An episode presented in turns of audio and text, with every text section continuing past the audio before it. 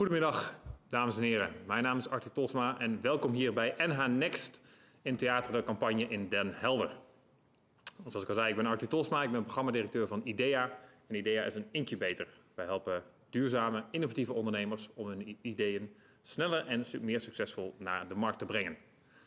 Uh, dat doen we onder andere vanuit het samenwerkingsverband Terra Technica. Terra Technica is, uh, we werken allerlei partijen in samen. Ondernemers, onderzoekers, onderwijzers en overheden, de vier O's, uh, aan duurzame energie-innovaties. En vandaag gaan we het hebben over die financiering van dat soort duurzame energie-innovaties. Dat ga ik niet alleen doen, want daar weet ik zelf veel te weinig vanaf. we hebben drie experts hier uitgenodigd om daarover mee te praten. En uh, we zullen dus ook al uw vragen beantwoorden. Dus mochten jullie vragen hebben waarom uh, uw specifieke duurzame innovatie uh, nog geen financiering heeft gekregen, dan kunnen deze drie experts u daar volledig bij helpen. businessplannen mogen ook opgestuurd worden, kunnen we doornemen. hoewel dat misschien niet minder handig is, denk ik. Laten we dat niet. Laten we dat niet doen. Maar mocht u vragen hebben, dan horen we dat graag in de live chat. En mocht u dit later terugkijken, dan, dan is dat iets lastiger, maar dan zijn iedereen zeker bereikbaar. Um, om even te weten wie dan de experts zijn hier uh, aan tafel, wou ik ze graag even de kans geven om zichzelf voor te stellen. Els van der Werf, wil jij beginnen? Ja, zeker. Ik ben Els van der Werf. Ik ben werkzaam voor K+V. En K+V ondersteunt ondernemers op het vlak van strategie en het verkrijgen van financiering, investment ready worden. En vanuit KPSV ben ik groot deel van mijn tijd actief als adviseur voor PIM. PIM is het programma Investeringsgereedheid MKB vanuit de provincie. Uh, nou, en zijn wij veel met, met innovatieve duurzame ondernemingen bezig om die binnen PIM te ondersteunen om financiering op te halen. En voor de rest ben ik uh, gedetacheerd bij het investeringsfonds van de provincie PDENA. En als investment manager ben ik actief om nou ja, de investeringen die wij hebben gedaan en doen in duurzame innovatieve bedrijven om die uh, te ondersteunen en uh, vanuit de investeringshoek bij betrokken te zijn. Het is heel leuk om te doen, dus altijd met ondernemers gewerkt en, en, nog steeds. Kan ik me heel goed voorstellen. Leuk. Gideon, jij komt vast ook allerlei ondernemers tegen vanuit jouw rol. Zeker, zeker. Ja, ik, ik ben Gideon Nijmanting. Um, werkzaam bij de Rabobank. Ik ben 37 jaar, getrouwd. Ik heb een zoon van twee. Ik woon in de gemeente Velzen. Dat is eventjes uh, mijn privékant. Uh, zoals gezegd, ik werk voor de Rabobank, uh, grootste financier van het MKB in Nederland. Dus in die zin zeker veel betrokken geweest bij, bij zakelijke financieringen. Zelf heb ik de afgelopen twaalf jaar binnen Rabo allerlei verschillende functies gehad. Van het verstrekken van financieringen bij de aanvraagkant, als het beoordelen van de financiering bij de risicokant, als ook bij de insolventie en het opeisen van financieringen als klanten zeg maar, gestopt zijn met betalen. dus ik heb een redelijk breed, breed spectrum wat dat betreft. Um, naast wat ik doe voor Rabobank werk ik ook nog actief in de gemeentepolitiek in Velzen. En ben ik uh, financieel verantwoordelijk voor een onderwijsstichting in Haarlem. Leuk. Nou, zeker, zeker. expertise voor hier uh, aan, aan, tafel. En uh, last but not least, Pieter?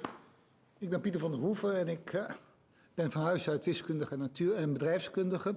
En ik zat net uit te rekenen dat in het jaar dat jij geboren werd in Velsen, ben ik in Velsen gaan werken, namelijk bij toenmalige hoogovens, tegenwoordig bekend als Tata.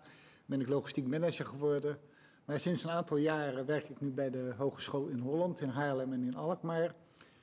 En met name ben ik de associate lector en wij doen met studenten onderzoek, finance studenten, onderzoek naar duurzame financiering.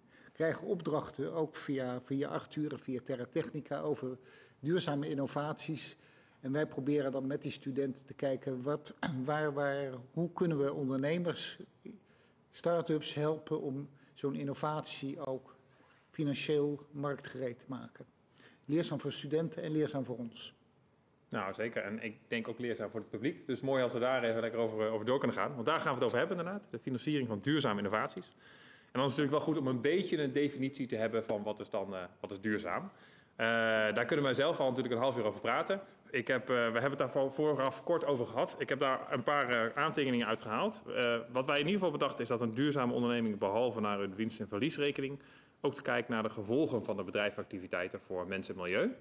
En de, de, heel duurzame ondernemingen hebben zelfs een positieve bijdrage aan mensen en milieu.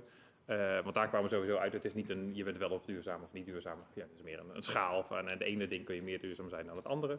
En over innovatie gaan we natuurlijk ook hebben. Nou kun je over innovatie zelf ook al hele mooie definities neerleggen. Ehm, maar wij gaan het in ieder geval hebben over, over niet de stap van het uitvinden in het laboratorium, maar meer van, hey, er is een idee, er is een eerste product, hoe krijg je dat dan naar de markt? Het, eh, voor zover ik eh, in ieder geval het idee had, eh, komt dat nog steeds overeen met wat jullie eh, aanvullingen Ja, daar- Ja hoor. Gelukkig. Nou kan ik met een eh, gerust hart eh, beginnen. Ehm, eh, oh, misschien nog even te hebben over, want eh, eh, Gideon, jij, eh, vanuit de Rabobank ontvangen jullie allerlei aanvragen van financiering. Eh, niet alleen over duurzame of innovatieve, maar algemene financiering, Mhm. dat, is, dat is van alles. Zie je een verschil tussen de, de ene kant algemene financiering en de andere kant duurzame? eh, of, dat- dat- ja, duurzame financiering, is daar een verschil tussen? Dat je zegt van nou, dit is een ander type ondernemers, of kijken jullie daar ook anders naar? Nou, ik denk dat het, dat het onderscheid eerder zit in ehm, in welke fase komt een bedrijf bij de bank voor een financiering. En dan zie je dat als het gaat om, om duurzame innovaties, dat dat vaak bedrijven zijn die helemaal in de startfase zitten. Wat betekent dat het zeg maar, vanuit financieringsperspectief best lastig is om die te financieren. Hè, met een bankaire lening, een traditionele bankaire lening. En dat komt omdat er nog heel veel onzekerheid is op het terugbetalen van de lening die je aangaat. Omdat je het product, product nog niet hebt ontwikkeld, nog niet precies weet wie de doelgroep is soms, nog niet weet wie dat gaat kopen. Ehm, en, en dat maakt het wel, wel lastig als het gaat om duurzame innovaties financieren. Want als je een duurzame innovatie hebt waarbij je bijvoorbeeld al eh, een duidelijke markt ziet, ook al klanten hebt, ja, dan kan het eigenlijk net als een regulier bedrijf, namelijk duidelijk eh, aantonen dat er omzet is en dus ook terugbetaalcapaciteit. En dan is het ook wel eenvoudig om bijvoorbeeld een financiering te krijgen. Dus het is vooral in de fase waarin het bedrijf zich bevindt dat het lastig maakt. Ja. ja. Herkennen jullie dat ook, eh, Pieter, Els?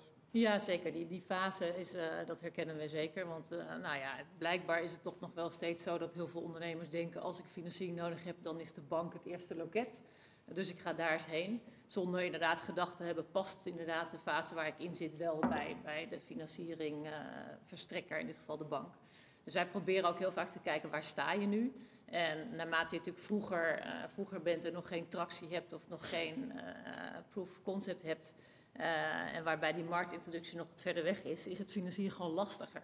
Lastiger met, met vreemd vermogen, helemaal met, met bankair vermogen. Dus, dus ja, herken dat, dat zeker. En, en dan ook wel een tip, denk ik, voor, voor de ondernemers. eh, eh, ga goed kijken in welke fase je zelf zit. En naarmate je, eh, de marktintroductie nog wat verder weg is en de tractie nog wat verder weg is, dan is eigenlijk het, het zaken om creatiever te worden met, met de mogelijkheden of met de financieringsoplossingen. Want het is nou eenmaal lastiger om aan geld te komen als je nog in een vroege fase bent. Ja, dus eh, Gideon, jij moet ze ook af en toe terugsturen. Dat je zegt van, joh, deze fase past nog niet bij ons. Nou, als je het hebt over het aanbieden van een bankaire financiering, eh, ja, dan, Ja. dan is dat soms lastig. Hè? En dat geldt Ja, overigens ja. voor, ook voor een winkel die wil beginnen. Niet per se innovatief, maar als je wil beginnen, dan is het sowieso lastig. Alleen je ziet wel dat de bank natuurlijk ontwikkeld is door de jaren heen naar een platform. Eh, en via ons platform bieden wij natuurlijk allerlei alternatieven ook aan, die bijvoorbeeld wel beter passen bij de eh, fase waarin de onderneming zich bevindt. Pieter, jij doet, ehm, jij doet eh, zelf onderzoek, jouw studenten doen Ja. onderzoek voor dat soort... eh, eh, misschien kan je, kan je daar iets meer over vertellen wat jij met- doet met studenten? Of Ja, wat jouw een van studenten de dingen die, wij, die, die we duidelijk tegenkomen is wat jij ook net schetst, Gideon. eh, het probleem dat het voor, voor banken, maar het gaat voor veel innovaties. Het is natuurlijk onbekend het is, en dat, dat maakt het niet lekker. Maar er zitten ook nog twee specifieke aspecten aan van duurzame innovaties. We hebben dat begrip nog niet heel goed gedefinieerd, maar goed, dat maakt niet uit. Dat maakt, Ehm, er zit mee, met duurzame innovaties wordt dan ook vaak gesproken over andere verdienmodellen. Andere verdienmodellen is op zich best interessant voor, voor ons. Maar betekent ook vaak meer samenwerkingsverbanden. En dat is voor geldverstrekkers natuurlijk niet meteen een voordeel. Dat ze Wat, afhankelijk wat zijn. voor die modellen heb je dan over bijvoorbeeld? Die anders zijn dan normaal? Dat kan voor verdienmodellen. Nou, een van de. En dan kom ik meteen ook op het volgende punt. Eh, een van de verdienmodellen is dat je niet iets verkoopt. Maar in de circulaire economie zegt van. Goh, laten we niet verkopen. Maar laten we dat als dienst gaan leveren. Laten we dat gaan verhuren. As a service. As a service, voilà. Ehm, leuk bedacht, maar dat betekent ook dat de kaststromen, de geldstromen, natuurlijk later binnenkomen. En, en als je iets verkoopt, ja, dan is dat natuurlijk, kun je, natuurlijk- schulden en, en, en leningen kun je makkelijker afbetalen. Dus er zitten met die nieuwe verdienmodellen leiden tot vaak tot meer samenwerkingsverbanden met partners, ehm, wat niet prettig is. En bovendien leiden ze ook vaak tot, tot uitgestelde inkomsten. Ja. En, en ook dat is geen pre als je bij het verkrijgen van een financiering. Nee, die uitgestelde eh, inkomsten kan ik me goed voorstellen. Want dat betekent dat je meer financi- kapitaal Ja. vooraf nodig hebt. Hoe heb je, je hebt het ook over samenwerkingsverbanden. Dat, dat dat niet per se een pre is. Hoe, kun je dat iets meer toelichten?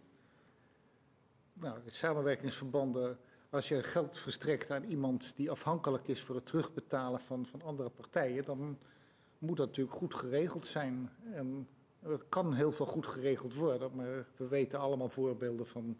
Ik heb er zelf ook eentje trouwens, maar dat, dat, eh, dat ik daar het schip in gegaan ben en dat ik iets gefinancierd heb. Ja, kan je daar iets Ehm. weer over... eh, over nou, nou wordt het interessant. Nou, eh, Nou, zijn we goed. benieuwd. ja, precies. Ehm, dat is speelt al een aantal jaren geleden. Toen, toen kregen mijn zus en ik een erfenis. En toen dachten we, laten wij duurzaam zijn. Laten wij gaan beleggen in een tiekhoutplantage. Ah, ja. Nou, ehm, we wachten nog altijd op de terugbetaling daarvan. Hoewel die oogst al lang had moeten binnenkomen. Maar dat heeft te maken met een aantal zaken. Dat heeft te maken met het feit dat zo'n tiekhoutplantage op zich een nieuw concept was. Nou blijken die bomen anders te groeien dan, dan eh, in een oerwoud. Dus dat, dat leidt al tot minder opbrengst, dat wisten we niet. Maar het heeft er ook mee te maken dat je dan zaken... Je moet gewoon... Zo'n plantage is niet in Nederland, maar die is in, in Brazilië. Daar zitten partijen bij die dat onderhouden. Ehm, nou, die gaan failliet of die gaan... Nou, weet ik wat. Dus je zit met allerlei factoren waardoor dat geld er nog niet is. Nou is het voor mij een leuk experiment om een keer gedaan te hebben. En, en leuk om er nu als voorbeeld te kunnen Je hoeft er niet eh, Maar- alleen maar boterhammen met pindakaas Maar te eten. er zijn ook mensen die daar hun eh, pensioen van afhankelijk hebben gesteld. Ja. En dan is het wel heel zuur. Dus ik kan mij voorstellen dat banken ook eh, terecht eisen stellen aan, aan, eh, aan leningen, aan, aan schuld, schuldenaren. Ja. En dan is dit geen nieuw zijn, niet pre. En, en lange verdientermijnen niet geen pre. En samenwerkingsverbanden ook niet eh, noodzakelijk leuk. Ik zou daar wel op willen reageren. Zeker, zeker. Mooi, mooi voorbeeld, eh, Pieter. En ik denk dat dat niet alleen voor, voor banken eh, een mooi voorbeeld is, of in ieder geval aangeeft waarom banken eh, wat, wat kijken naar risico's en, en zekerheden. Maar dat geldt ook voor, voor investeerders en, en andere financiers en informals en ook crowdfunding en eigenlijk alles. Van wat is het risico dat je loopt met je investering en hoe, hoeveel grip heb je daarop of hoeveel zicht heb je erop dat je ook vertrouwen kunt hebben in, in de business case die voorgelegd is. En eh, ja, daar, daar zie je, kijk, ondernemers zijn al over het algemeen en gelukkig ook heel enthousiast en positief en, en heel veel eh, nou, drive om het te laten, te laten lukken. Iets te positief misschien? Nou, eh, ja, ongetwijfeld wellicht ook. Maar dat moet je wel zijn om het Mhm. ook uiteindelijk te kunnen laten slagen. Want zeker met innovaties, die zijn nieuw. Dus daar moet iedereen nog aan wennen. Dus ja, als je dan niet een bepaalde drive en eigenwijsheid en echt gedrevenheid hebt om, dat, om dat, die boodschap te blijven eh, vertellen, ja, dan krijg je ook de omgeving niet mee. Dus het is absoluut heel, mooi. erg, heel erg nodig. Ehm, alleen en, wat je wel in de praktijk, wat wij wel veel zien, is dat de ondernemer zich niet altijd realiseert dat het enthousiasme wat hij of zij heeft, ehm, ja, dat een financier daar toch wel vanuit die risico's eh, naar kijkt. Of van, vanuit een iets minder enthousiasme in eerste instantie. Of ook wel enthousiast, maar toch wil weten van ja, hoe groot is nou de kans dat. Ja. En, en al deze dingen die jij noemt, dat is een prachtig voorbeeld. Het is ver weg. Je kan niet even zelf gaan kijken. Eh, het is een, een, een natuurproduct, dus ja, dat kan net even anders groeien dan, dan, eh, dan gedacht. Het is, het is nieuw, het, is, eh, het rendement moet zich nog bewijzen, ander businessmodel. Dus dat, dat maakt dat, dat financiers ja, toch echt wel veel willen weten. voordat ze nou ja, hun geld wat waar ze hard voor gewerkt hebben ook weer uitbesteden aan, aan een andere ondernemer. En daar zit wel eens wat, eh, nou ja, dat noemen wij investor readiness. Eh, daar wil nog wel eens wat, eh, wat verschil zitten tussen het enthousiasme van de ondernemer en, en wat de financier daar, nou ja, daarvan wil weten en wil zien. Dus, dus eigenlijk is het advies, en dat geldt voor duurzame ondernemers, maar ook voor alle andere ondernemers die financiering zoeken. Bereid je goed voor en verplaats je ook.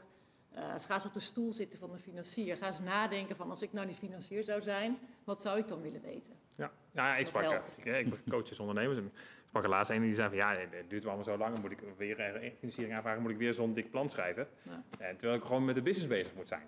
Dat is natuurlijk ook belangrijk. Maar ja, je zegt eigenlijk van eigenlijk is dat toch wel handig om zo'n eh, zo'n plan te kunnen schrijven. Ja, waarbij het niet een heel dik plan hoeft te zijn, maar Ja. wel echt de basis elementen, die moeten er gewoon kernachtig goed in staan. Ja. Onderbouwd zijn. Gideon, verwacht jij wel hele dikke plannen of mag het ook best wel een dun Nou, plannetje zijn? De bank is traditioneel wel een, eh, een, een ijzer van dikke plannen, maar die, Mhm. eh, die tradities laten we snel los. Eh wij zien ook wel dat, ja, dat dat vaak papieren tijgers zijn in de praktijk binnen drie maanden anders kan zijn. En dan ja, is al dat werk en al die kosten is voor niks geweest. Ja. Eh, overigens denk ik dat, dat financiers en zeker banken het enthousiasme van ondernemers delen.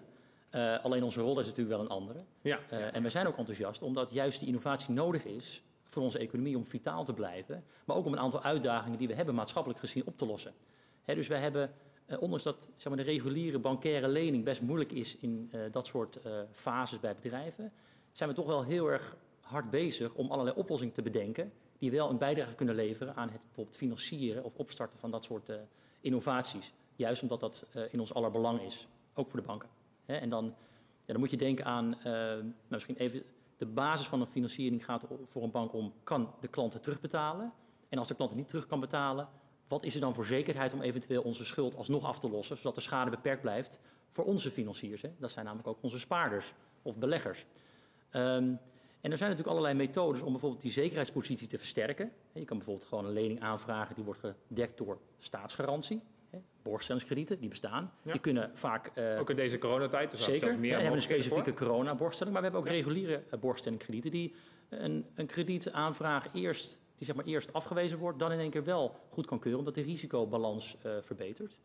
Ehm, en er zijn natuurlijk methodes om te zorgen dat die be- terugbetaalcapaciteit wordt verbeterd. Er zijn allerlei subsidieregels als het gaat om innovatie. Ehm, en op die manier kan je zeg maar, een aantal gaten vullen, waardoor de kans op een bankaire financiering toeneemt. Ehm, en dan kan je zelfs ook nog kijken naar zeg maar, andere soort producten. De bank heeft bijvoorbeeld een zogenaamde innovatielening in het leven geroepen enkele jaren geleden.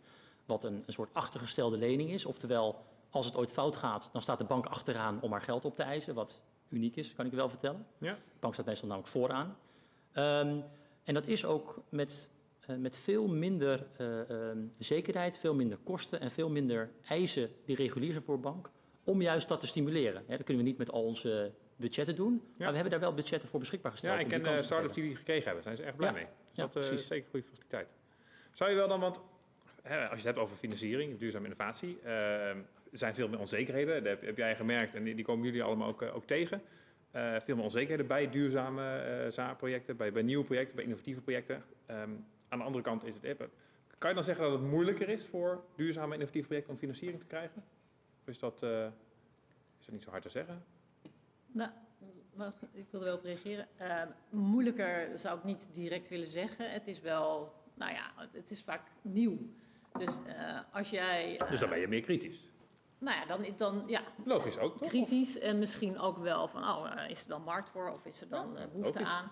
Eh, dus naarmate de, het probleem waar je met je innovatie op inspeelt helderder is of groter is Ja. en jouw oplossing daadwerkelijk ook een oplossing voor dat probleem is wat voor, voor een bepaalde groep zo is, eh, dan, dan wordt het wel makkelijk. Dus als dat duidelijker wordt, of dat kun, je, dat kun je aantonen doordat je in die groep waar je op wil richten onderzoek hebt gedaan. Eh, of Dus je moet het in ieder geval beter uitleggen. ja, dan kan je heel veel. Ja, en dan kan je die informatie die die, die potentiële doelgroep je ook heeft gegeven meenemen. Dan kun je, weet je, wij zeggen ook vaak van, nou ja, je kan een heel prototype al helemaal uitontwikkelen en doen. Eh, maar goed, daar heb je vaak ook best wel geld voor nodig. Je kan ook kijken of je voordat je dat prototype hebt, of je al een soort dummy hebt, eh, wat, je, wat er wel al een beetje aardig uitziet. En aan de hand waarvan je het bij een bepaalde klantengroep kan testen. Van hé, hey, dit is het probleem, dit is zoals wij de oplossing zien, wat vind je daarvan? En vind je het interessant en wat heb je daar? Zou je het ook kopen en, en, voor wat voor bedrag, bij wijze van spreken? Ja. Dus daarmee eh, kun je je financiers ook veel beter overtuigen als je die data hebt opgehaald. Is dat ook iets wat jij eh, je studenten leert om, om, om de helder te communiceren, zodat die, die als ze een plan indienen bij een financier, als ze ondernemers helpen met plannen maken, dat we dat ook duidelijk communiceren? Nou, de communicatie is inderdaad enorm belangrijk. Zeker ook als het over duurzame eh, innovaties gaat. Ook omdat het, dat zit ook een beetje bij, bij eh, sommigen, niet allemaal, maar bij sommige ondernemers zit het er ook een beetje in. Die zijn duurzaam, die hebben dus dat be- belang om, om te denken aan people, profit, eh, planet en profit. En dan komt profit toch wel een beetje aan het eind. Ehm, en als je ze dan vraagt van, goh, ga je er ook geld mee verdienen? Dan, dan wordt er gezegd, ja, je moet daar ook anders naar kijken. En helaas ehm, is dat niet zo. Je moet uiteindelijk toch een, een, een je moet er ook eindelijk ook geld mee verdienen. Anders is het uh, niet duurzaam. En ik ken voorbeelden. We, we, hebben voorbeelden ontmoet van bedrijven die dus gewoon over de kop gaan. Omdat ze te weinig denken aan, aan het feit dat ze ook geld moeten binnenhalen. Die gaan dus privé hun huis verkopen om, om de schuld van het bedrijf af te betalen. En of je dan bijdraagt aan, aan duurzaamheid, dat is nou, niet, in mijn optiek niet eens betwijfelachtig, dat is niet. Wat al heel belangrijk is. Kom je dat vaak tegen ook? Inderdaad? Dat, dat soort voorbeelden komen we best wel tegen, in meer of mindere mate van, van mensen, überhaupt uitvinders die, die erg in de techniek geïnteresseerd zijn en businessmodellen maar saai vinden. Nou, het wordt letterlijk zo gezegd. Maar dan ook nog eens een keertje mensen die zeggen van ja, maar Pieter, het gaat niet alleen om geld. En dat is ongetwijfeld waar, maar als je wilt ondernemen en als je een lening wilt hebben, gaat het wel om geld. En wat belangrijk is, ik nog één ding daaraan. Ja? Dat, Kom je dat ook tegen? Ja, dat komen we tegen. En, en ook wel uh, ondernemers die in staat zijn om die eerste fase uh, te financieren met subsidies of met overheidsregelingen of uit hun eigen netwerk. En ook serieuze bedragen, dus die daarmee een hele lange tijd toch wel die onderneming kunnen financieren. Maar uiteindelijk, als je niet in staat bent om die omslag te maken naar die markt, uh, marktafzet, ja, dan ben ik het helemaal eens. Dan, dan, dan heb je voor een bepaalde periode waarschijnlijk echt wel iets heel moois gedaan, iets heel belangrijks, een bepaalde innovatie, een, een stap verder gebracht. Maar uiteindelijk ben je dan niet die duurzame organisatie die voor de lange termijn dat impact kan maken. en dat is wel heel erg zonde. Dus Zeker. En wat zouden jouw studenten dan, als, als, als ze goed hebben opgelet bij jouw lessen, wat zouden ze dan moeten adviseren aan zo'n ondernemer? Wat, wat, wat, doen ze dan? Wat nou, één punt sluit heel erg aan bij wat Els ook net zegt. Ga nou eens kijken wie, wie is een potentiële klant. Sterker nog, ga nou eens met die klant. We hebben één project zo gedaan. Dat ging over een, een innovatie in, in, in de kasttuinbouw. Um, ga nou eens kijken waar kun je nu met deze innovatie Welke markt leent zich daar nou heel, veel, heel erg toe om daarin te scoren? Waar zitten hoge besparingen zijn maar mogelijk? Waar gaat veel geld in om? En ga dan eens kijken of je met die um, ondernemers, die kwekers, die innovatie verder kunt trekken. Dus ga op zoek naar een klant. Dat, in, in, nou ja, dat, dat maakt je uitwerking ook veel renderender. En ga ook eens nadenken over hoe wil je nou met dit op zich. Want ik ga er even vanuit dat een enthousiast figuur is over duurzaamheid in de brede zin van het woord. Maar hoe kun je daar nou um, ook duurzaam geld mee verdienen? Moet je dat doen door zelf producten te gaan maken? Of kun je een licentie laten maken? Kun je onderdelen gaan maken? Kun je het idee verkopen? Kun je, nou, eh, ga daar eens over het verdienmodel nadenken, hoe dat het beste kan. En dat raden wij ze aan. Ja. En soms kun je ook uh, bijvoorbeeld een, een bepaalde technologie Misschien is het al wel mogelijk om een, een, stukje van die technologie al te verkopen aan een, aan een interessante klantengroep. Weet je, je hebt misschien een beeld van, nou, ik wil daar uitkomen en mijn product ziet er zo uit en, en dat heeft die modaliteiten. Maar sommige modaliteiten kunnen best heel interessant zijn om al eerder op de markt te brengen. En uh, ja, naarmate je, je minder eh, geld hebt, word je wel genoodzaakt om heel creatief uh, te worden daarin. Ja. En je ziet een aantal enorme succesvolle uh, start-ups die het op die manier gedaan hebben. Dus echt heel creatief gekeken. Oh, we hebben heel weinig geld, maar we willen daar uitkomen. Oh, maar om daar uit te komen hebben we deze stapjes Heb je een voorbeeld? Want je zegt van nou, die, die start-up vind ik dat het leuk gedaan heeft om heel snel met kleine, kleine stapjes te nemen. ja, ik weet alleen of ik hier een naam, een, een, een naam moet... Als hij algemeen bekend is en we kunnen in de krant lezen, dan, dan wel. Ja, nou, dit is een... een uh, dan zoek je geen namen, dan schrijf je het gewoon. Ja, we schrijven een, een technologie die uh, nou, echt vernieuwend is. Waar veel, wat een oplossing is wat voor, voor heel, heel veel bedrijven bijdraagt aan efficiëntie en sneller komen tot, tot een oplossing. maar waarbij het een hele traditionele markt was. waarbij ze een flinke investering moesten doen. Uh, om hun oplossing uh, op de markt te kunnen brengen. Oh, dat is een typische traditionele markt, grote investering, dan alarmbellen, die rinkelen dan al? Nou ja, dan heb je over het algemeen veel geld nodig om lange tijd te overbruggen, hè, want ja? het duurt allemaal lang, om je, je, product te kunnen ontwikkelen, dus je, je, je te bouwen en, en vervolgens ook meerdere uit te kunnen zetten, dus om marktpotentieel tot je te halen.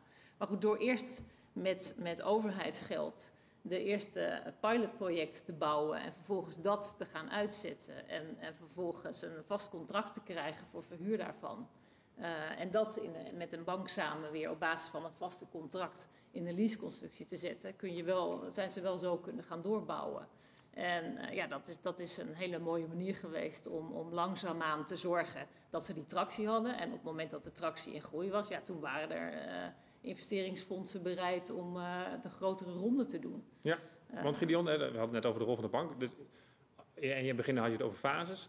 Um, als er dus wel wat omzet is, of als er contracten zijn, dan dat is een moment waarop de bank uh, nou ja, de dat, gewone dingen mee kan doen. Dat is eigenlijk een bevestiging van dat er dus uh, in de markt vraag is naar het product wat wordt uh, gefabriceerd of de dienst die wordt geleverd. Hè. Dus ja. dat is automatisch een logisch moment om te zeggen van hé, hey, daar zit dus wat in jouw product of dienst die interessant is. En dus is er ook een mogelijkheid om dat in de toekomst te gaan financieren. om even terug te komen op de eerdere discussie, wat wij ook tegen, tegen ondernemers zeggen die bij ons langskomen en nog in een hele vroege fase zitten. Um, daar, daar, daar, zie je vaak twee dingen. Eén, ze houden hun, hun idee heel vaak voor zichzelf.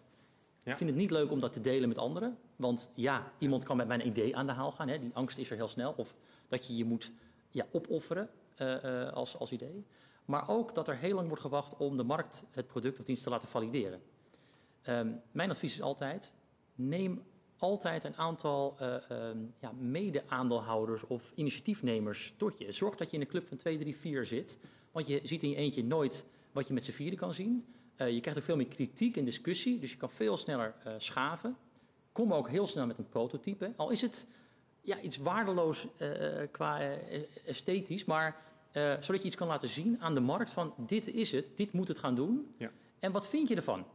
Want zo kun je bij wijze van spreken 9 van de 10 ideeën binnen een paar maanden gewoon van tafel vegen als kansloos. Zonder dat je bijvoorbeeld jezelf in de schulden gaat steken 1, 2 jaar. Met allerlei subsidies of bij wijze van spreken zelfs bankfinanciering. Want soms dan krijgen ze toch nog iets los bij, bij banken. Maar um, dan hebben ze uiteindelijk alleen maar hunzelf mee. Hebben ze tijd nou, ik vind het grappig dat je dat zegt. Want ik ja. een tijd geleden sprak ook een investeerder. En die zei banken zijn soms veel te makkelijk. Want inderdaad, stel dat je na je plan nog niet goed gevalideerd hebt, je krijgt wel geld, dan moet je na twee jaar is het geld op en dan moet je nog wel uh, terugbetalen. Ja. dan heb je je plan nog niet gevalideerd, is er, blijkt er geen markt voor te zijn. Dus dat is ook heel goed dat, dat soort voorbeelden zijn er helaas kritisch wel. zijn. Ja, nee, die, die voorbeelden zijn er helaas wel. Ja. Ik vind het nee, maar dan is het zo belang, belang om aan te geven dat een, dat een financier zo kritisch is. En ook aan te geven dat het... Uh... Zeker, want wij zijn natuurlijk uh, als bank ook vanuit de overheid verplicht om zorg te dragen voor de keuzes van onze klanten. Ja. Dat klinkt gek, want wij verdienen aan die financieringen. Maar tegelijkertijd moeten we ze beschermen tegen de verkeerde uh, uh, financieringen. Om te zorgen dat ze niet zelf in een probleem komen. Ja. En dat zie je wel vaak. Helder. Als je het hebt, we hebben het ook weer over verschillende dingen. We hebben het over dus, die onzekerheid, die is belangrijk. daarnaast is duurzaamheid is wel, ja, en het is hip en het is gewoon nodig mij zijn we het allemaal over eens. duurzaamheid is meer nodig in deze wereld. Dus je zou ook meer moeten investeren in duurzaamheid. En er zijn ook veel fondsen. Eh, het PDNH is ook specifiek voor duurzame innovaties. Dus er zijn ook meer mogelijkheden. Eh, zou je dan ook kunnen zeggen dat het voor duurzame plannen ook ergens juist makkelijker is om financiering op te halen? Of op, op, op welke manier is het makkelijker? Nou, ik, ik, ik zou het zo willen formuleren dat. Um, Kijk, als je iets duurzaams hebt of iets innovatiefs, dat betekent altijd dat het onontgonnen terrein is. Hè? Kijk, als je een winkel wil openen, zegt de bank, nou, we hebben honderdduizend voorbeelden. We weten ongeveer hoe dat werkt. Hè? Wanneer het succes wordt en wanneer niet. Bij dit soort zaken is het niet zo. Dus je hebt een grotere onzekerheid en dus ook wel een drempel te maken om financiering te krijgen. En de maatregelen die er worden bedacht, subsidies of, of andere stimuleringsmaatregelen, die helpen dat gat te dichten naar zeg maar, een normaal bedrijf. Dus ik zou niet zeggen dat het daarmee makkelijker wordt. Ja, in absolute zin wordt het makkelijker om te krijgen. Maar het wordt denk ik ongeveer net zo makkelijk als een, een reguliere uh, aanvraag. Een beetje op die manier. Ja. En in aanvulling wat uh, Gideon zegt, je ziet wel steeds meer dat, dat het belang van duurzaamheid en innovatie bij een veel grotere groep uh, nou ja, op het netvlies komt te staan. Er zijn ook, ook veel meer investeerders die, uh, waar het voorheen een, een behoorlijk rendement maken het belangrijkste goed was. Zijn er steeds meer, meer investeerders die ook die andere component belangrijk vinden, eh, vinden. Dus ook het impact maken. Nou, het impact maken, ja, wat is dat dan? En hoe kwantificeer je dat dan? Dat is natuurlijk een lastige. Mhm. Maar je ziet wel dat er steeds meer fondsen en, en ook informals en, en uh, private fondsen zeggen van, nou, behalve dat het een, ook een financieel rendement moet hebben om precies die reden die Pieter zegt. Als je geen financieel rendement maakt, dan ben je voor de lange termijn kan je je duurzame boodschap ook niet overbrengen. Dus dat is gewoon een, een bread and butter, zou ik bijna zeggen. Maar daarnaast zeggen die van nou, wij hoeven niet een heel hoog ren, financieel rendement als we daarnaast een, een, een, impact gemaakt wordt en een sociaal rendement komt, vinden we dat ook oké. Dus die groep die wordt wel langzaamaan groter, maar het is nog steeds ook wat jij zegt van ja, het, je businessmodel moet wel kloppen. Ja. En eh, weet je, verlieslatend voor de lange termijn, ja, dat gaat gewoon niet vliegen. Dus dan is er blijkbaar onvoldoende markt voor dat product. Dus ja, dan, dan is het nodig om dat nog wat aan te passen. Ja, maar de zeg je dan wel, want er mag, mag ook een, wel een impact zijn voor het milieu en de mens. Mag dan een duurzaam innovatief bedrijf minder winstgevend zijn? Zou je dat wel kunnen zeggen? Ma- Mag die, of mag die iets meer risicovol zijn? Dat zou ik niet zeggen. Ja, hij moet levensvatbaar zijn, hè, financieel gezien. Ja, ja precies. En, en uiteindelijk moet je winst maken om, om, om- buffers eh, te creëren, om investeringen te kunnen doen, om Ja. door te ontwikkelen. Dus, dus ja, en dat heeft elk bedrijf. Kijk, als je puur winst maakt om het vervolgens 100% uit te keren aan aandeelhouders, dan ben je denk ik op alle terreinen denk ik niet al te best bezig en eh, niet duurzaam bezig. Dat Ja. geldt ook voor, voor reguliere bedrijven.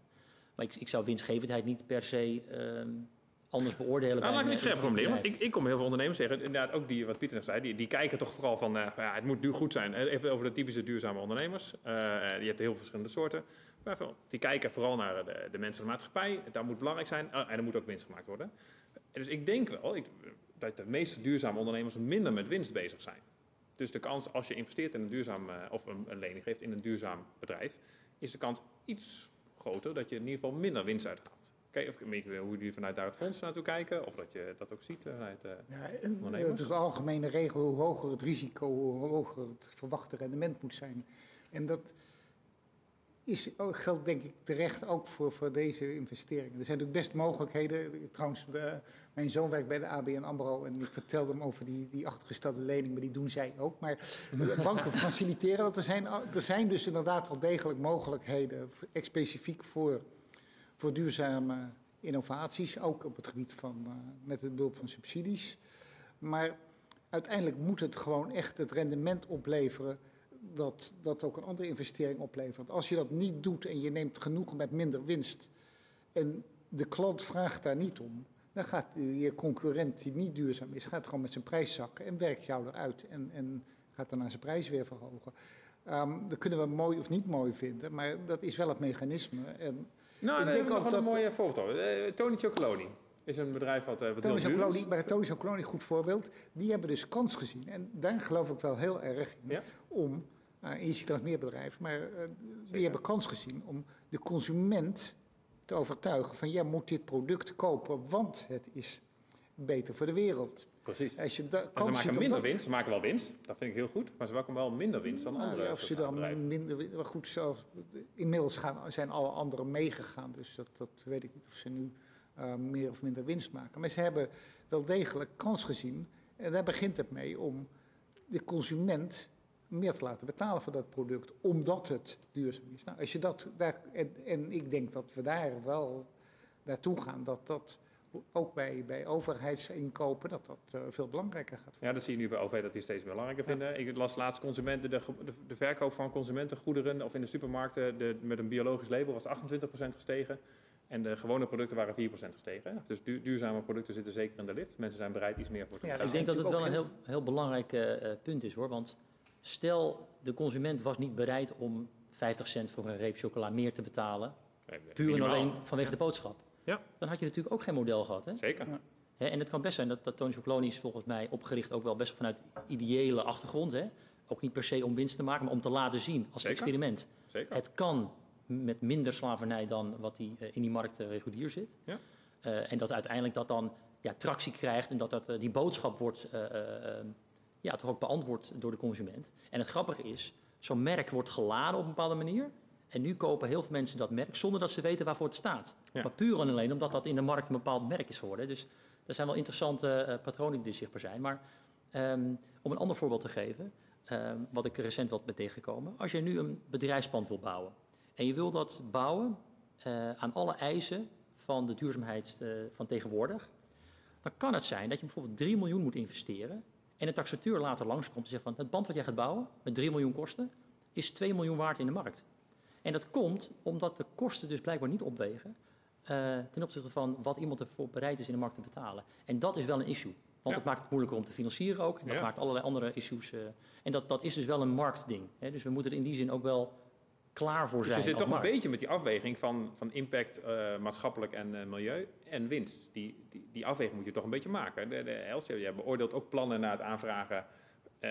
Neem je dan zeg je toch van, nou weet je wel, de, de impact is zo hoog, het is wel iets groter risico, maar ja, en we halen er iets minder winst uit misschien. Maar als het lukt, dan is die impact op mensen en milieu ook zo groot dat we er toch in investeren. Kijken er ook wel zo naar?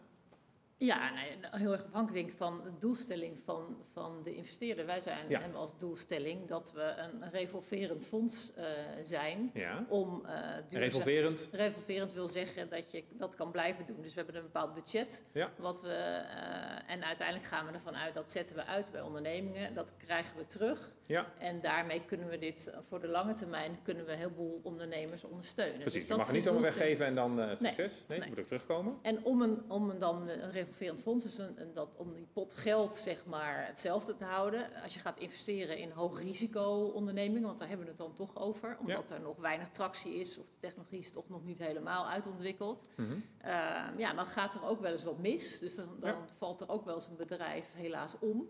Dat betekent dat op dat moment het geld wat wij in geïnvesteerd hebben niet terugkomt. Dus dat betekent ook dat als je dus over de algemene revolverend wil zijn, dat je ook geïnvesteerd moet hebben in andere bedrijven, waarbij je dus wel rendement maakt om dat te compenseren.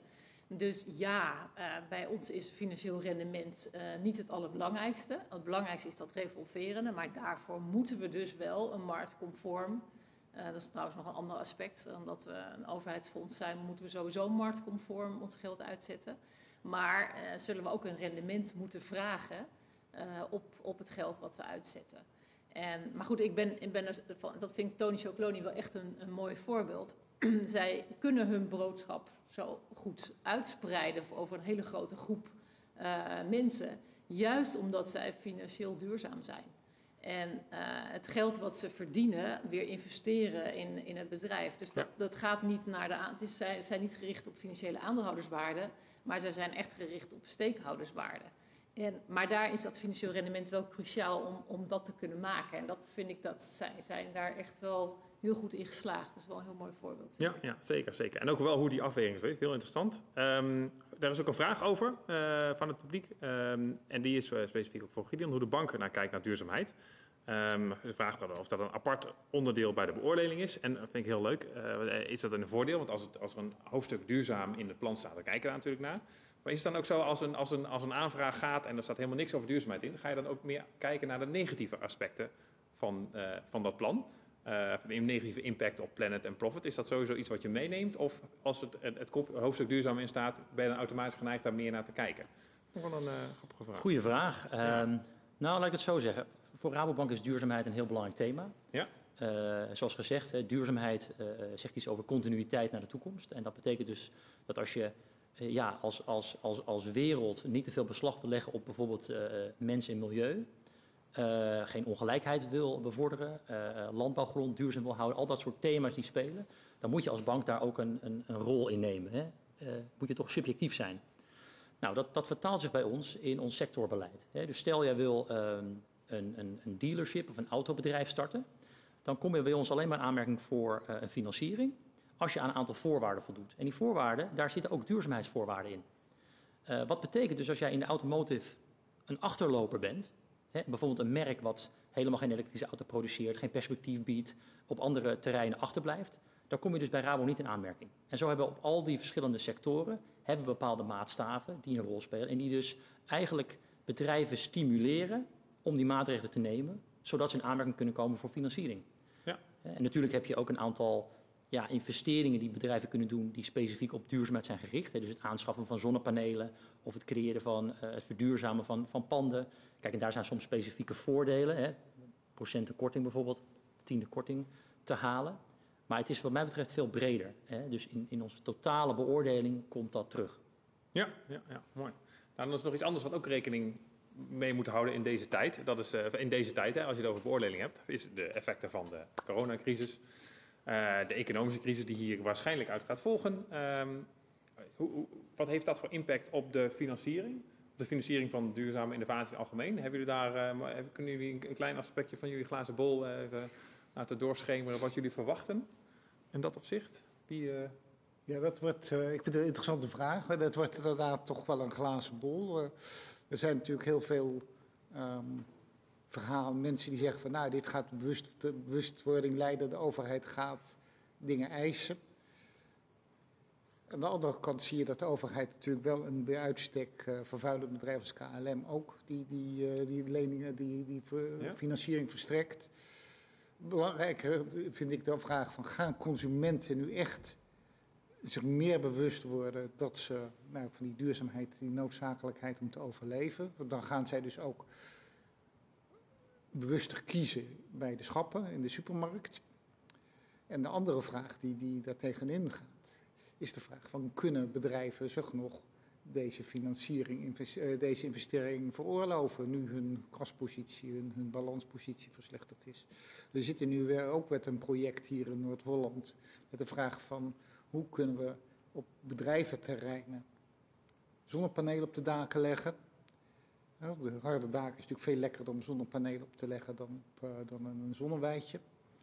Maar goed, je krijgt dan te maken met meer partijen. Ehm, die partijen, de, de gebruikers van die percelen, de, hoe heet het, de, de bedrijventerreinen zelf, ehm, de eigenaren van die panden.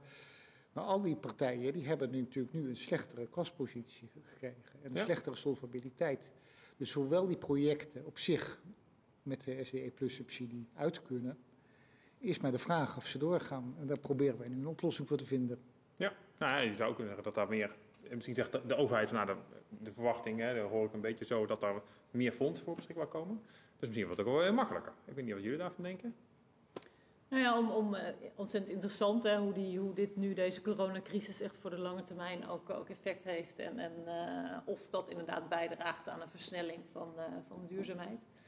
Ehm, om jouw, vraag die je stelde, hè, is, is nou eh, corona, heeft dat nou effect op, op eh, de mogelijkheid om aan geld te komen voor innovaties? Nou ja, wat, wat, eh, wat we op de korte termijn, weet je, natuurlijk zodanig komt die coronacrisis, is die van linksboven onverwachts gekomen, dat we allemaal op onze grondvesten aan het schudden waren. En menselijk gezien ga je dan allemaal even, moet je even bijkomen, moet je even wennen aan een, aan een nieuwe situatie. Voor, voor veel investeerders eh, ja, zie je toch wel van oké, wat heeft dit voor een impact op de huidige portefeuille, hè? dus op de bestaande investeringen die we hebben gedaan. Eh, ja, dus, dus daar ligt dan toch in eerste instantie even de focus op. Dus het blijft wat makkelijker dan om een ver- vervolginvestering wel bij je eigen financier misschien te krijgen, dan een financiering bij een nieuwe partij. Ja, de, de focus ligt eerst even op de eigen portefeuille. Dus, Ja. dus de- hoe zorgen we dat die overeind blijven? Ja. Maar je merkt nu al wel weer, hè, dat, eh, en punt 1 is iedereen er wel wat aan gewend. Eh, punt 2 komt er toch wel weer wat beweging eh, gelukkig eh, in. Eh, dus voorzichtig aan eh, gaat de blik ook wel weer eh, naar buiten. En, en voor de lange termijn, je hebt ook ondernemers die zeggen, ja joh, weet je, dit is een korte termijn effect. De economie gaat nu altijd zo. Dus eh, voor de lange termijn heb ik alle vertrouwen in, eh, in de plannen die we hadden. Dus we gaan daar gewoon mee door. Ja, nou, dat mooi. kun je natuurlijk ook doen op het moment dat je in staat bent om zelf die financiering te regelen of genoeg funding hebt. Op het moment dat je dat niet hebt en je afhankelijk bent van financiers, ja, dan, is, dan vraagt het in deze tijd wel een langere adem. En, en het is natuurlijk verschrikkelijk, de ondernemers die nu door corona zo in de liquiditeitsproblemen eh, zijn gekomen. En, en nu nog creatiever moeten zijn om te zorgen dat ze in ieder geval overeind blijven de komende, komende maanden. Ja. Eh, nou ja, goed, dus dat is wel een spanningsveld wat eh het is er dus niet makkelijker op geworden. Eh, Nee, dat- Nee, dat- eh, dat- korte dat denk ik ook niet. Nee? Ik denk ook niet per se dat het er nu ineens makkelijk op is geworden. Eh, eh, het probleem is dat, dat er best wel wat onzekerheid is over zeg maar, het aankomende derde en vierde kwartaal. Omdat heel veel. En onzekerheid is per definitie risico. Exact, want dat betekent dat je heel moeilijk kan inschatten of zeg maar, terugbetaald kan gaan worden. Ja. Eh, en wat het met de markt doet. Als ik dan toch, eh, en daar zijn we misschien ook voor, positieve eh, puntjes mag halen uit Mag de coronacrisis, is denk ik dat er wel een eh, eh, meer waarde is gehecht aan bijvoorbeeld lokale gemeenschap en wat er lokaal te krijgen en te halen is en de waarde daarvan. Eh, er zijn ook heel veel eh, initiatieven lokaal om zeg maar, ondernemers te steunen en Ja, te waarderen dat, we, dat ze er zijn. Hè? Dus die lokale supermarkt ten opzichte van de grote supermarkt in de stad krijgt wat meer eh, aandacht. Ehm, en de afhankelijkheid die we hebben bijvoorbeeld van, van een land als China, ehm, heeft ook wel een aantal branches geraakt. In de zin van, moeten wij alleen maar afhankelijk zijn van China? Het feit dat we bijvoorbeeld bepaalde medicijnen helemaal niet meer produceren in Europa, laat staan in Nederland, maar alleen maar in China, is natuurlijk wel impactvol. En bovendien kan die Dus dat kan een kans betekenen ook juist. Dat is een kans voor een meer circulaire economie. Hè? Want dat zou betekenen dat als je gewoon een aantal van die productieprocessen hier naartoe haalt, Ja. verklein je de kring en dus de, ehm, ja, de, de, de footprint. Hè? Ja. Dus dat is, eh, dat is dan een positieve ontwikkeling. Ja, mooi. Nou, dat is goed om met zo'n positieve ontwikkeling eh, bijna te eindigen. We zijn nog een paar dingen, maar de, de, de, we lopen, zijn, lopen alweer, eh, eh, we zijn bijna klaar. Ehm, want eh, eh, om af te sluiten wel, er zijn nog een paar dingen om ook nog, nog iets positiefs te eindigen. Namelijk een aanbod aan de kijkers thuis. Eh, Pieter, jij, jij, jouw studenten die helpen dus ondernemers. En ik begreep dat er, dat er nog meer ondernemers geholpen kunnen worden. Ja, we hebben elk jaar een project in, voor de ou- oudstejaars, de afstudeergroep. Een project waar ze inderdaad zo'n zo'n verdienmodel doorrekenen. Zo'n kijken hoe ze met name, dat gaat om kleine ondernemers bij voorkeur of bij voorkeur bij uitstek. Kleine ondernemers kunnen helpen om hun, hun duurzame idee eh, nou, richting een verdienmodel te krijgen. En daarnaast hebben we ook nog, de, bieden wij natuurlijk ook eh, de mogelijkheid van studenten of de verplichting om een stage te lopen in een derde jaar en een afstudeeronderzoek te doen. En nou, in het algemeen komen studenten daar heel goed uit. Maar als er bedrijven zijn, zeker in deze coronatijd, die eh, denken van goh, wij willen daar eh, wel gebruik maken, dan eh, zijn ze welkom. Mooi. Kunnen ze ons vinden op hogescholinholland.nl. In holland.nl. Ja, op Ja. in Holland. Nou, dat is mooi. En dan Pieter van den Hoeven. En dan, Pieter van der met een. Van Derhoeven, dan, eh, dan, Precies, eh, ja. dan, dan komt het helemaal goed, dan vinden ze jou wel. Mooi. En ik begreep, Els, dat, er ook, dat jij ook nog weer met studenten in contact bent die ook nog weer ondernemers kunnen helpen. Ja, vanuit, nou, sowieso vanuit PIM, hè, het programma Investeringsgereden het MKB, is eh, PIM 2.0, om het zo maar te zeggen, is eh, 1 juni gestart.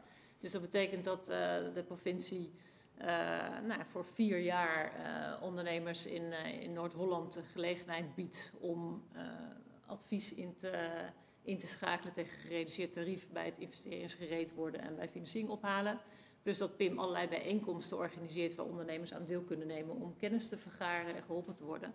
Dus dat, kijk op die site zou ik zeggen. Ehm, en vervolgens is er ook een, een, samenwerking eh, eh, tot stand gekomen met studenten van de VU en de UvA, Digitaal Workforce. eh, waarbij eh, eh, aan de hand van data van ondernemingen een aantal techstudenten daarmee aan de slag gaan om de onderneming te helpen met de digitaliseringsslag. Dus in een aantal maanden komen dan een aantal studenten bij jou om aan een concrete opdracht te werken, waar je behoefte aan hebt als ondernemer en wat past binnen het studieprogramma van die studenten, om met die data eh, nou ja, een digitaliseringsslag te maken. En dat wordt ook voor een, eh, voor een groot deel eh, ook weer gesponsord door de provincie, door de gemeente Amsterdam. Ehm, dus dat is ook, er staat op de PIM-website ook van alles over. En Dus Pim, hoe kunnen we meer informatie over Pim vinden? Eh, PIM.nl. Pim- PIMNH.nl. PimNH. Ja, PIMNH.nl. Mooi. Eh Gideon, je hebt volgens mij geen legertje studenten, zoals de andere twee, maar eh, wel een, eh, een, een legertje adviseurs. Nou ja, zeker. zeker. En, en we hebben denk ik ook wel... ehm, ten eerste staan we natuurlijk altijd klaar om in gesprek te gaan met ondernemers... die bijvoorbeeld eh, bezig zijn met een, een innovatie, een duurzame innovatie... en niet precies weten eh, hoe ze aan financiering kunnen komen. Hè? Wij zijn, zoals gezegd, ook een platform... en we hebben een, een apparaat van verschillende alternatieve vormen ook om, om aan te bieden. Ehm, misschien is dat wel een, een grote hoorde om te nemen. Je kan ook naar de website gaan, rabobank.nl bedrijven. En daar kan je eh, een pagina vinden over het specifiek financieren van innovatie. En daar zijn tien tips op. Eh, allerlei nou ja, eh, zaken die ze kunnen ehm, proberen om te kijken of ze hun idee gefinancierd kunnen krijgen. Ja. Dus, eh dus het is altijd aan te raden. Zeker, want eh, zoals we over gehad hebben, is de financiering niet eenvoudig in het algemeen, maar zeker wel mogelijk. En, en wat er precies de komende tijd gaat gebeuren, weten we ook niet helemaal. Maar de mogelijkheden zijn er zeker. En het is ook goed om met dat optimisme te eindigen en dat aanbod van, eh, van jullie. Heel, heel fijn. Ook namens eh, de kijkers thuis. Eh, daarmee ronden we deze discussie af. Welkom bij, fijn dat jullie luisteren naar NA Next, specifiek in samenwerking met Terra Technica ook vandaag. En ehm, eh, tot- slot alleen nog de aankondiging van de volgende NA Next. Want ja, deze mooie locatie van het theater, de campagne in Den Helder, wordt morgen weer gebruikt. Dan om twee uur. Morgen. En dan is de spreker, kijk even op mijn aantekening, Martje Fraaien, programmamanager circulair ondernemen, een collega van. Dat is een collega van eh, Martje, Gideon. ja. Ja, bij de Rabobank namelijk. Die gaat in gesprek met Jeska van het Hof, accountmanager product voor product en eh, Pim Hulsebos, algemeen directeur multimetaal, over circulair ondernemen en wat kansen zijn voor dat bedrijf. Veel plezier en tot morgen.